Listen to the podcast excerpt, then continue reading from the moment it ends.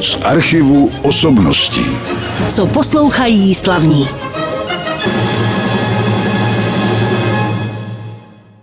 Už skončila první ukázka našeho pořadu z archivu osobností a až vyslovíme jméno svého dnešního hosta, tak poznáte, že ho velmi často slycháte i z vysílání Rádia Klasik Praha v souvislosti s Virtuozidy Praga. Mým hostem je nejenom teda umělecký vedoucí, tedy šéf tohoto tělesa, ale taky dirigent a houslista pan Oldřich Vlček. Dobrý den. Přeju dobrý den. A nesmím zapomenout taky na violu, je to tak? Určitě. Vy jste vlastně byl předurčen k těm houslím. Povězte něco o svých předcích. No, asi předurčen jsem nebyl, ale já jsem se narodil ve Strakonicích. Můj tatínek hrál na harmoniku, která se mi moc líbila, ale byl jsem v pěti letech ještě slabonkej, takže mě harmoniku nedali ale tak mě dali na housle a protože jsem potkal úžasného profesora ve Strakonicích tehdy a to byl Bohumil Kotmel, který mě samozřejmě si vybral mezi šesti uchazeči a ten mi dal do vínku lásku k hudbě a lásku k houslím. A protože ve Strakonicích byly pouze dvě možnosti, buď hrát fotbal, anebo chodit do Elešu, takže jsem se rozhodl pro tu hudebku. No a už jsem tam pak zůstal. Ve 14 letech jsem pak odešel do Prahy k profesorce Grumlíkové a v roce 1971 jsem udělal konkurs do Pražského komorního orchestru bez dirigenta, kde jsem bezmála strávil více než 20 let. A po rozchodu s tímto orchestrem jsem založil vlastně Virtuozidy Praga, který od roku 1975 už fungovaly tak na bázi KMČ, to znamená, kdo měl čas, ale pak od roku 1990 jsme z toho udělali první soukromý orchestr, a který jsem vedl do roku 2004. V roce 2004 jsme přerušili činnost, protože se mi zbortilo jedno, eh, jeden velký eh, soukromý život, tak jsem to předušil na tři roky a pak jsme trošku hráli, jezdili jsme po světě a v letošním roce máme úžasný cíl, protože bychom chtěli znovu zrodit Virtuozidy Praga, a v roce 2025, to znamená, to už nebude taková hloupá doba, jako je teďka, tak budeme slavit 50 let výročí. Tak vy jste teď schrnul vlastně celou vaši uměleckou tvorbu, tak už bych se třeba nemusel na nic ptát, no ale už můžeme hrát že jenom. bychom jenom hráli, ale ne. Samozřejmě na něco čas eh, přijde.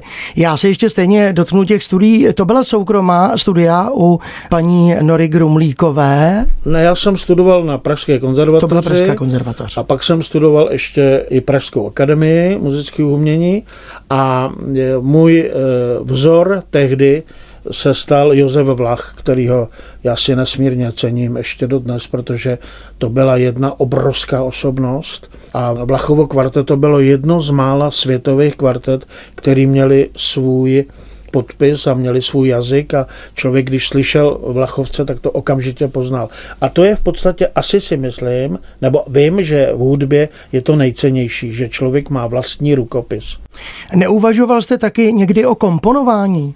K tomu jsem se nikdy nedostal, protože komponování je zase profese, asi fantazie by byla, ale tam to chce to řemeslo, to znamená harmonie a, a různé instrumentace a do toho jsem se nikdy nepustil.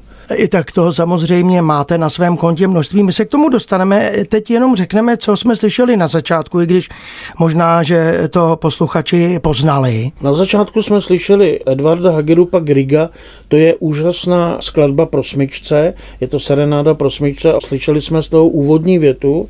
Vlastně to je jedna z prvních serenád, kterou my jsme ve Virtuozech tehdy studovali. Proto jsem ji zařadil taky do toho dnešního programu.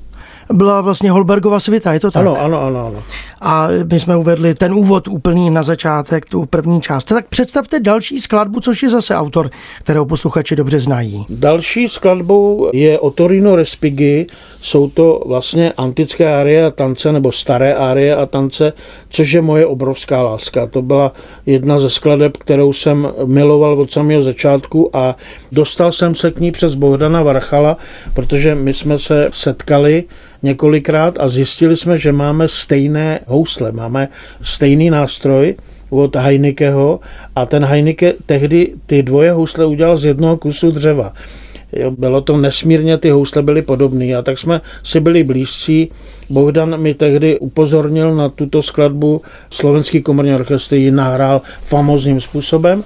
No a my jsme ji potom natočili a je to do dneška Otorino Respighi, je v podstatě z té klasické hudby autor, který mě vždycky osloví antické či starověké tance, árie a tance Otorina Respigio. Jste teď slyšeli jednu část tohoto díla. Samozřejmě hráli virtuozy di Praga, řídil Oldřich Vlček, můj dnešní host v tomto pořadu. Když se teď, jak si projdeme těmi žánry, a já teď narážím i na náš výběr v tomto pořadu, tak vy jste vybral dvě ukázky z této desky, která vyšla už v roce 1993, nebo byla natočena v tomto roce. A teď tady čtu Queen. Tak proč zrovna právě ten výběr? Protože to nebude úplná klasika, ale vlastně Queeni už jsou taky klasika. Určitě. Já se přiznám, že jsem Queeny předtím, než jsem to natáčel, tak jsem je nikdy neslyšel. Já jsem se vůbec k této hudbě málo kdy dostal, asi z důvodu, že nebyl čas, protože jsem se věnoval jak Pražskému komornímu orchestru, tak ještě Virtuosi Praga a měl jsem ještě rodinu, takže málo času. Ale v roce 2003 mě se zbortilo takový jeden úžasný vztah a já jsem hledal čím bych ten smutek a tu hmm. hrůzu vylečil. Že?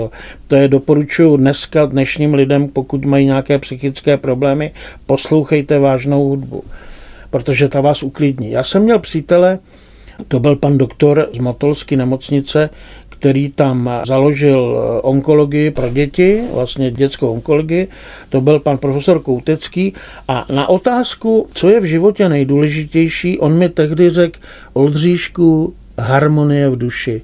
A já jsem říkal, no jo, pane profesore, a co mám dělat, když tu harmonii nemám? A to říkám z toho dnešního pohledu protože v dnešní době vlastně harmonie v duši schází mnoha lidem. A on mi říkal, já si sednu do křesla, dám si dobrý doutník, naliju si úžasný koněk, nejlépe Remy Martin, a poslouchám vážnou hudbu. A mě to tehdy tak zaujalo, že jsem říkal, no dobře, ale vážná hudba to hraju pořád, a potom jsem dostal od kolegy nápad, že pojďme natočíme Queeny. A je to zajímavé tím, že Beatles, Queeny a ABBA to byly tři skupiny, které měly tak nádhernou hudbu, že ta hudba může stát sama o sobě bez textu. To znamená, že ta hudba má tu sdělnost a je obrovsky nosná. A tak jsme udělali výběr z Queenu a mně se to moc líbilo, natočili vlastně to, co uslyšíte teďka, vážení posluchači, tak jsme natočili všecko ve dvou lidech, jenom, protože já jsem to vždycky přitáčel na různé nástroje a takhle, aby jsme to udělali. No a dopadlo to tak, že já jsem to natočil a pak teprve posléze jsem si pustil originály a zjistil jsem, že jsem udělal dobře, protože já bych sem chtěl tehdy asi napodobit toho Merkuryho a to se nedá, protože to byl obrovský zjev a do dneška je, dá se říct, nepřekonatelné, jo, protože to byla marka, oni vůbec nemuseli mít ochranou známku. Tam stačilo říct, že to je Merkury a úplně to stačilo. On byl naprosto fenomenální. Takže proto vznikla tato deska, která mě pomohla, že jsem ten bol a ten smutek a, a to neštěstí v duši jsem vlastně vložil do té desky. Takže musím říct, že když to dneska poslouchám, a poslouchám ji ale málo kdy, protože já svoje nahrávky neposlouchám, tak se mi vždycky darou, vždycky vymáčknu kroupu. Tady na té desce je napsáno Oldřich Vlček, Uldo Lupíno, housle, viola a Pavel Drescher klávesy. Ano. A to je všechno. Ano. A Uldo Lupino je tam z toho důvodu, že já jsem měl tehdy smlouvu se Suprafonem, ještě jako Oldřich Vlček, a oni mě řekli, že to nemůžu pod tímto jménem natáčet. Jako, Takže Oldřich Vlček je tam jako a Uldo Lupino je vlastně Olda Vlček v italštině. Tak to je jeden člověk pořád. Jo, jo, jo. Tak ale my si teď poslechneme vlastně co, protože tady čtu jméno barokního autora. Ano, a my jsme, protože jsme chtěli udělat takový crossover z té klasické hudby do té populární, tak jsme vybrali Johana Sebastiana Bacha, to je koncert pro dvoje housle, první větu, v oboje housle jsem nahrál já, že jo, takže tam nebyl nikdo jiný, respektive nahrál to Oldřich Vlček a Uldo Lupino. A my jsme to udělali s tím Pavlem tak, jak by to asi Bach rád slyšel. ale je to jenom otázka fantazie. Tak mým hostem ve studiu je teď teda Uldo Lupíno na této nahrávce, neboli Oldřich Vlček, který je zároveň samozřejmě a především vedoucím souboru Virtuozidy Praga. My bychom mohli teď, i když tedy ten soubor teď neposloucháme, něco o něm říct, pane Vlčku, protože vy jste už si stěžoval v určité době, a to nebyl ještě dávno koronavirus, že přece jenom ta poslechovost, jednak těch nahrávek, ale i chození na koncerty, že vám to připadá, že to není tak velké, je to tak? No to nevím přesně, jestli jsem si stěžoval, ale já jsem hodnotil situaci, že v podstatě komorní orchestry u nás existovaly v rámci velkých orchestrů. Z, z velkých symfoniáků se dělaly komorní orchestry. A když byla éra, když existovaly příspěvkové organizace, pod které třeba některý komorní orchestr patřil, tak měli určité zázemí. Ale my jsme se pak dostali do stavu, že to zázemí vlastně, my jsme byli na volné noze tehdy a já jsem se musel snažit ty lidi uživit. A tak jsme dělali mnoho věcí a hráli jsme mnoho věcí jenom kvůli těm financím a to se mi moc nelíbilo. Mm-hmm. Samozřejmě měli jsme úžasného manažera, to byl doktor Pešek, a měli jsme manažerku, to byla vlastně moje manželka, který zásobili informacemi a scháněli nám práci v zahraničí, takže my jsme jako virtuozi hodně jezdili. Takže to vlastně ty zájezdy ty lidi živili, ale pak přišla doba, kdy už těch zájezdů nebylo zase tolik a byl problém, jak ty lidi uživit. A nám se podařilo, že většina z virtuózů se dostali do orchestru Národního divadla, kde já jsem působil taky asi čtyři roky jako koncertní mistr. A tam vlastně získali to obrovský zázemí finanční, takže se nemuseli starat o peníze a byla to jiná doba, že? ale samozřejmě byla doba, kterou já jsem zažil, která byla nešťastná, protože byla nadvýroba a byla nadvýroba všeho. V Praze bylo 50 koncertů denně pro turisty, byly to vlastně pasti na turisty. Ve všech koncertních sálech byly koncerty a těch posluchačů bylo pořád stejně, nebo mm-hmm. respektive méně a hrálo se pro turisty a to se mi moc nelíbilo. Takže my jsme to potom omezili a mě nakonec přišlo vhod, že v roce 2004 jsem to malinko stopnul, tu činnost, z těch důvodů osobních a pak jsme už jenom hráli tak spíš jenom, když nás to zajímalo. A to platí i do dneška, protože já už dneska chci dělat jenom věci, které mě sebe oblažujou. To znamená, že to dělám pro radost a nedělám to jako komerčně, protože ta komerce je úděsná, to vás sežere, to vás vstáhne do té negace a to není dobře. No tak asi radost vám udělala taky ta deska Queen, ze které si teď hrajeme a teď už budeme Queeny poslouchat. Co jste vybral teď? Teďka bude ta jedna z nejúžasnějších písní, to je We Are the Champion. To je píseň, která zaznívá často na sportovních působištích a kolbištích a to, když slyším, tak vždycky mě to zvedne náladu. Oldřich Vlček vybírá dnes na rádiu Klasik Praha v tomto pořadu ze své desky Queen, kterou nahrál spolu s Pavlem Drescherem, ten obstaral klávesové nástroje, ale povídáme si taky o souboru Virtuosi di Praga. Vy už jste mluvil o tom, že jste byl taky v Národním divadle. Když jste byl na začátku, tak tam myslím, že byl PKO, Pražský komorní orchestr, kde jste hrál na housle. Hrál jste i s dalšími hudebními tělesy? Určitě ano. Určitě. Já jsem do Pražského komunního orchestru nastupoval v roce 1971, kdy orchestr slavil 21. výročí své existence a mě bylo 21 let. Takže to bylo taky. A můj první vůbec zahraniční zájezd bylo do Balbeku, do Libanonu, na nádherný festival. Na to vzpomínám dodnes.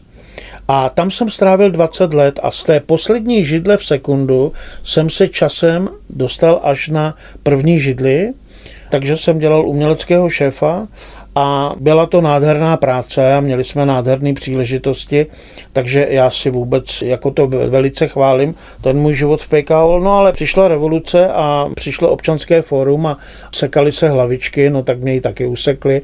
A já jsem potom nakonec byl šťastný, že jsem od nich odešel, protože já bych asi sám nikdy neodešel, protože bych se cítil zavázaný k tomu, že oni mě hodně pomohli a tak bych se cítil tak jako hloupě, že bych se na ně vykašlal a odcházel bych.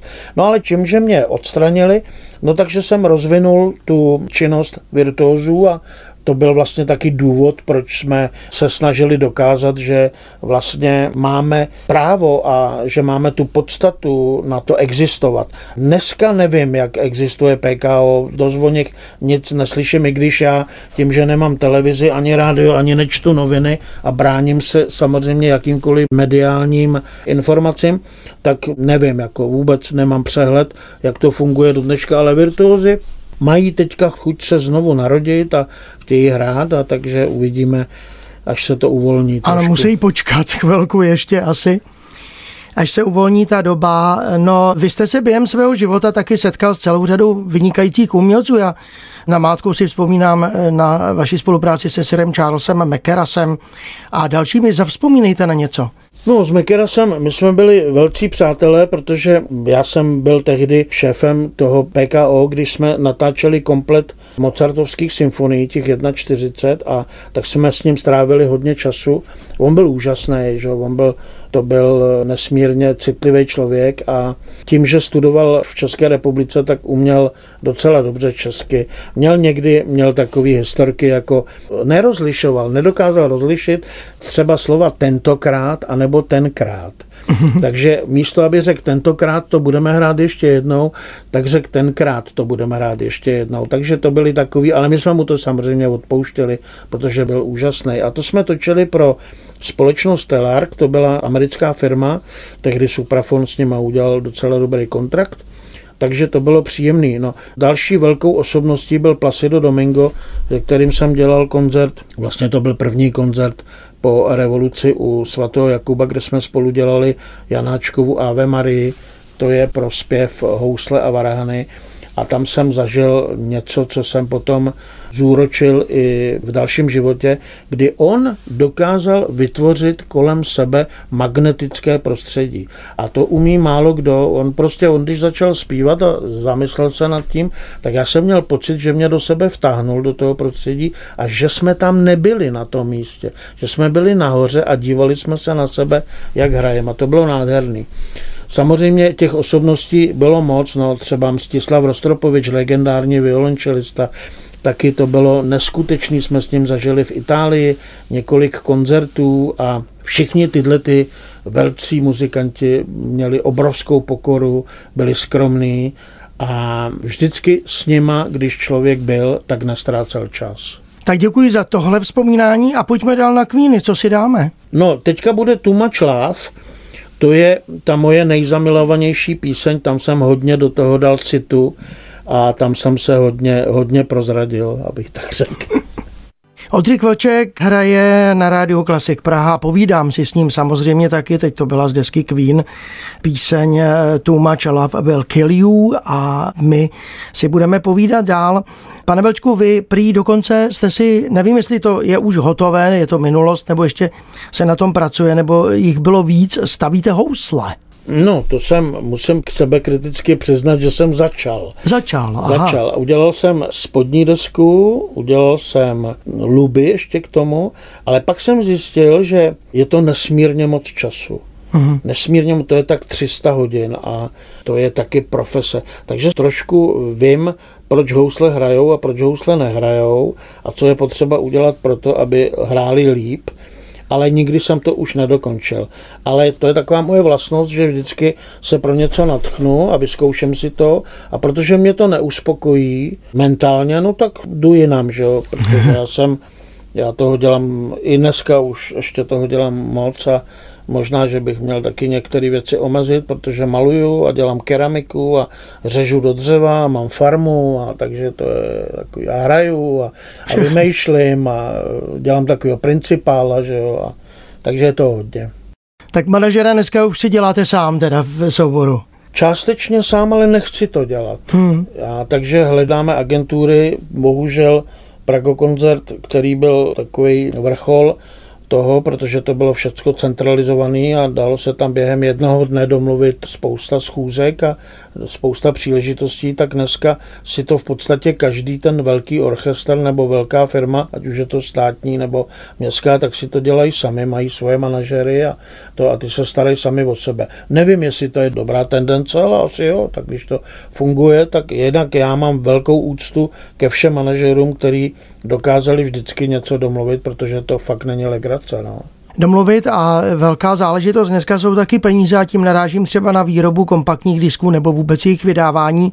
Vy jste Queen udělali ve dvou lidech, ale vy máte za sebou obrovskou spoustu CDček, která vy jste říkal, že neposloucháte ty svoje nahrávky raději. Ale kolik jich bylo, tak máte to zhruba spočítané? Já nevím. Mě jednou primátor Hanuščák v Bardějově říkal, pán Vlček, vy jste jako riadič, který jenom kouká dopředu. Čili já nemám archiv, nedělal jsem nikdy archiv, akorát mám teda od těch CDček vždycky nějaký kousek, ale taky nemám určitě všechny, protože my jsme točili pro různé společnosti a ty nám to třeba neposlali jako vzorky. Já se domnívám, že jich bude tak 285. Hmm. A jsou to samozřejmě nahrávky, kde jsme se prezentovali jako orchestr samotný, a pak jsou to nahrávky, kde jsme učinkovali jakožto doprovodný orchestr, třeba pro nějakého klavíristu, anebo jsme měli takový tandem s Pražským komorním sborem, že jsme natáčeli některé vokální věci. A pro mě největší zážitek byl, že Václav Neumann, legendární dirigent, má s námi svoji poslední nahrávku, na které je symfonie G-moll Wolfganga Amadea Mozarta, a on byl famozní, já jsem ho miloval. To byl jeden z našich nejúžasnějších dirigentů, protože já jsem mu vždycky, on byl vždycky filozof. On dokázal nastolit takovou atmosféru před tím orchestrem, že ten orchestr, i když mu něco vytýkal, ten Neumann, tak ten orchestr ho miloval. A to je problém mnoha dirigentů, že přijdou, řeknou jednu větu a naštvou ten orchestr. A ten orchestr se zapškne a už s tím nikdo ne. ne. Podle toho pak vypadá no, zkouška. Přesně tak. Dobře, to je Oldřich Vlček na rádiu Klasik Praha. No a mimochodem ještě, když jsme hovořili o té farmě, tak se k ní za chviličku určitě vrátíme, ale teď vás poprosím už o tu předposlední hudební ukázku. Co to bude? Budou to kvíni ještě? Budou to zase kvíni a to je show musí pokračovat. The show must go on. Teď jsme slyšeli další kvíny, The Show Must Go On, vybral Oldřich Vlček, který taky hrál. Jinak, co se týče ještě možná té muziky, tak se chci zeptat na soudobou muziku. Taky nahráváte soudobou hudbu někdy nebo hrajete? Nahrávali jsme. Nahrávali jsme hodně. Já jsem měl soudobou hudbu rád. Mezi mnohými musím jmenovat Sylvii Bodorovou anebo Juraje Filase. To jsou fenomény.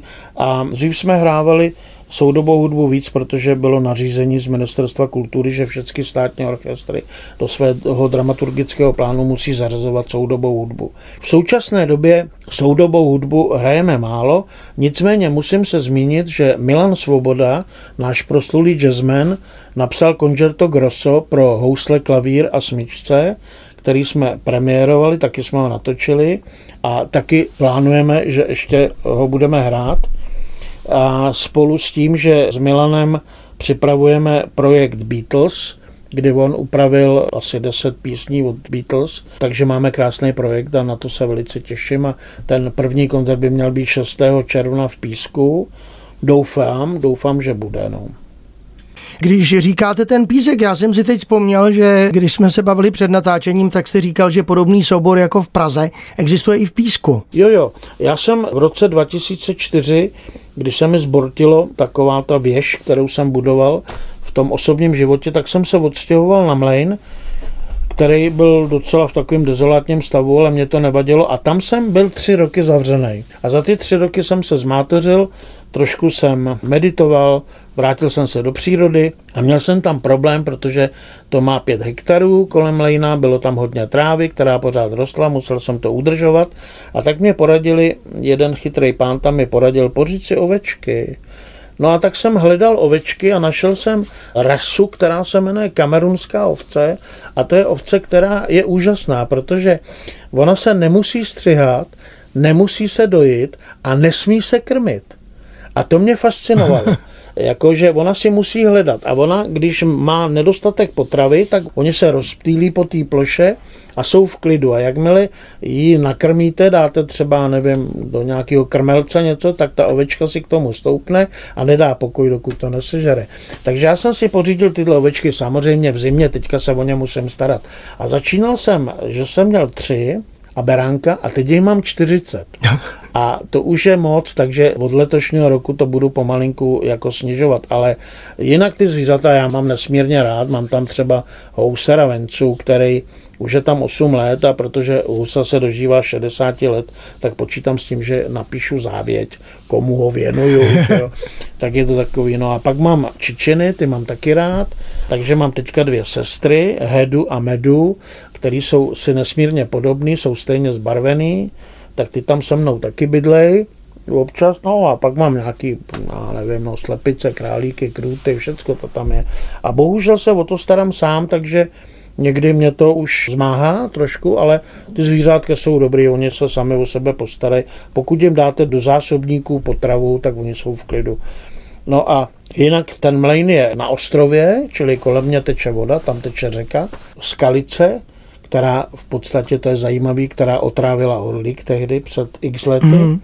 Měl jsem tam taky v roce 2002 povodeň, čili ve mlejně bylo 50 cm vody, ale voda přišla a zase odešla. A já se podstatě nechci předělávat přírodu, protože příroda si jede vlastním životem a člověk by se přírodě měl přizpůsobit, ale někdy občas to děláme v obráceně a ona ta příroda nám pak ukáže, že to je jinak. Dneska jsem vyjel ráno ze Mlejna a bylo 10 cm sněhu a přijedu tady na dálnici, že, která je u Příbramy a tam už sníh nebyl. A přijedu do Prahy a tady je jaro, no tak jako s tím se musí počítat, že to tak bude. Je to tak, ale já vám to závidím, protože když popisujete takhle krásně to prostředí a navíc posekanou trávu od ovcí, kterou já musím sekat teda sekačkou, ačkoliv nemám pět hektarů, tak to klobouk dolů. Před... Ano, můžu půjčit ovečky na leasing. Dobře, tak pak se domluvíme po natáčení. No já ještě bych chtěl říct, že na tom lejně je taky hudební život, protože já tam organizuju takzvaný zpívající mlín, to je každoročně druhou sobotu v srpnu a tam děláme koncerty, letošní ročník už bude 14. a to je vlastně všecko propojené do toho písku, protože já jsem potom začal pracovat v Písku s Píseckým komorním orchestrem, který už tam existoval asi 45 let, takže to je takový hodně starý orchestr. Ale z toho orchestru jsem odešel po 6 letech činnosti, protože jsem měl trošku jinou představu, kam by to mohlo jít a majitelé toho orchestru nechtěli, no tak jsem založil Virtuozidy Písek, který existují dva roky a už děláme koncerty a veškerou tu energii, kterou v sobě mám ještě, tak věnuju tomuto orchestru. Ještě existuje festival Pontes, na který si pamatuju a který taky probíhal hodně ročníků. Ano, Pontes v podstatě existuje jenom řádově. Já jsem chtěl udělat Pontes jeho český kraj, ale nepodařilo se mi to, protože jsem narazil na ten nepříjemný věr, který teďka tady funguje, takže jsem to stopnul. Pontes byl festival, který byl založen na tom, že se bude přes živou hudbu propagovat se budou památky a památky UNESCO. Ale ono, když vemete dneska, že ve všech městech, v těchto městech jsou už vlastní festivaly, takže už to ztrácelo smysl a protože to ztrácelo smysl, tak jsem to nedělal. Takže jsme to přestali dělat, protože já se domnívám, že všecko, co člověk dělá, tak by mělo mít smysl. A pokud to nemá smysl, pokud to dává jenom peníze, tak to nebude dlouho trvat. Plánujete nějak dopředu? Máte teď v hlavě nějaký projekt? Jo, jo. Máme projekt, já mám v Písku, organizuju nokturna, který budou, až se to otevře, tak se přesouvají do městské knihovny. V Písku, která je nádherná, která je po rekonstrukce, je, to je úplná senzace, takže tam budou písecká nokturna, či čtyři až pět nokturen, jinak vždycky máme kolem 20 koncertů na Vánoce. A z Virtuozidy Praga plánuju velký koncert v září, bude to v rámci doteky české hudby v rámci tohoto festivalu. Měli bychom dělat ve Smetanově síni koncert. No a plánujeme, že protože ve Virtuózech jsou úžasní lidi, kteří za mnou přišli a to se mi moc líbilo a zase jsem opět, ten můj výrok je, že jsem vymáčk kroupu, protože oni za mnou přišli, jestli bychom nemohli znovu zrodit Virtuozidy Praga.